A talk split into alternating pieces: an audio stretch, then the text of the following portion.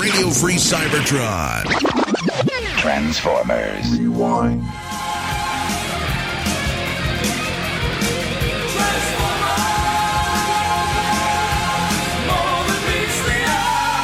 This week on Transformers Rewind, it's Four Warriors Come from the Sky from the Headmaster's dub. On Earth, the relieving forces on their way to Cybertron met with Decepticon resistance. Vicious fighting broke out between the two sides.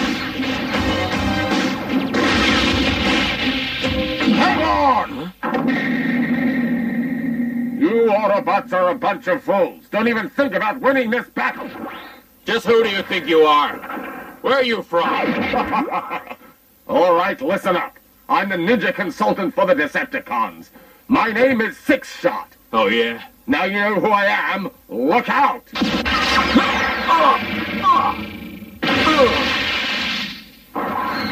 Sneaky.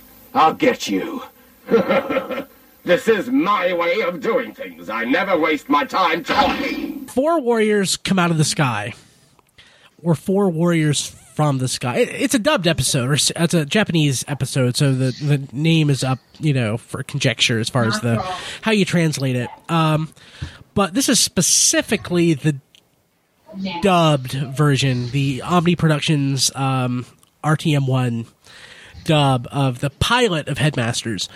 So it's kind of hard not to, it's kind of hard to do these and not talk about the dub in general because they're so polarizing. I love them. I love them. I love them. Love them. Love, love them. Love them. Love them so much. To me, they make the series worth watching, and they, to me, they make the series approachable. But um, I'm going to try not to talk about the dub as a concept and really talk about the episode. So this is the pilot episode for Headmasters, and it pretty much set up the mythos for Headmasters as it exists in. Well, I mean, as it is, is, exists as a series. This is basically right after 2010, which is season three.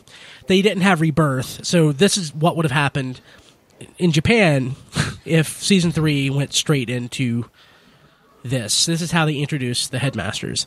They're not Nebulons, they're little robots. And they're ancient. They're very ancient, conveniently. So Kup remembers them, and I remember you. Um, I really like this episode. Don, I mean, you've been around longer than I have, really. What, what did you think when you first saw, what did you think when you first saw this episode? When I when, when I first saw it, it was it was in it was raw, uh, but I did not know anything other than the rebirth and the comic, uh, the four part miniseries. And when I saw this, I'm thinking, this is a really interesting take. You know, it's a whole planet of small robots, and they're and they're and they're repurposing the bodies to fight their enemies. And although the animation is not top notch compared to later Japanese series, I, I enjoy the take on the mythos. It, it it's an easier way for people to get used to the headmaster concept unless you're a fan of the comic or, or a fan of Rebirth. Yeah, it, it's much more approachable, I think, somehow, than uh, the uh, Nebulon origin of the headmasters. Yeah. Yeah, I actually I actually prefer the Japanese origins where they're they're ancient an ancient separate, you know, offshoot race. Sort of like sort of like what would what would become uh, minicons to, Yeah, exactly. to a degree. Is, who, who else? Has anyone else? Everyone else, I assume, had watched this episode al- al- already, except for Diecast, probably.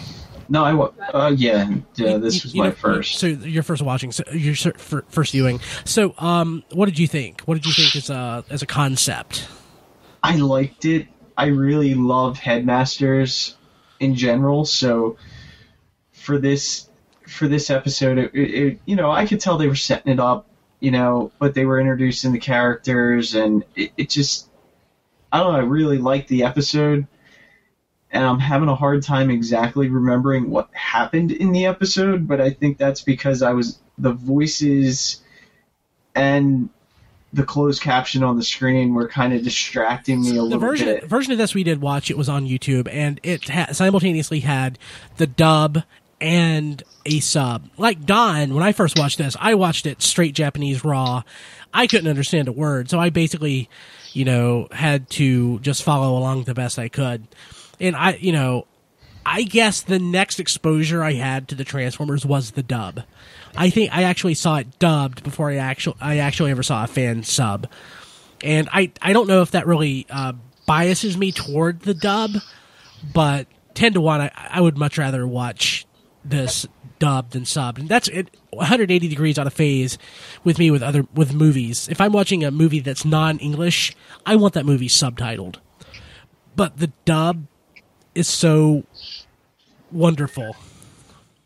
Um, it's so terrible, and it makes life worth living. I really, I really, I really love it. I can't. I love Galvatron's voice in this.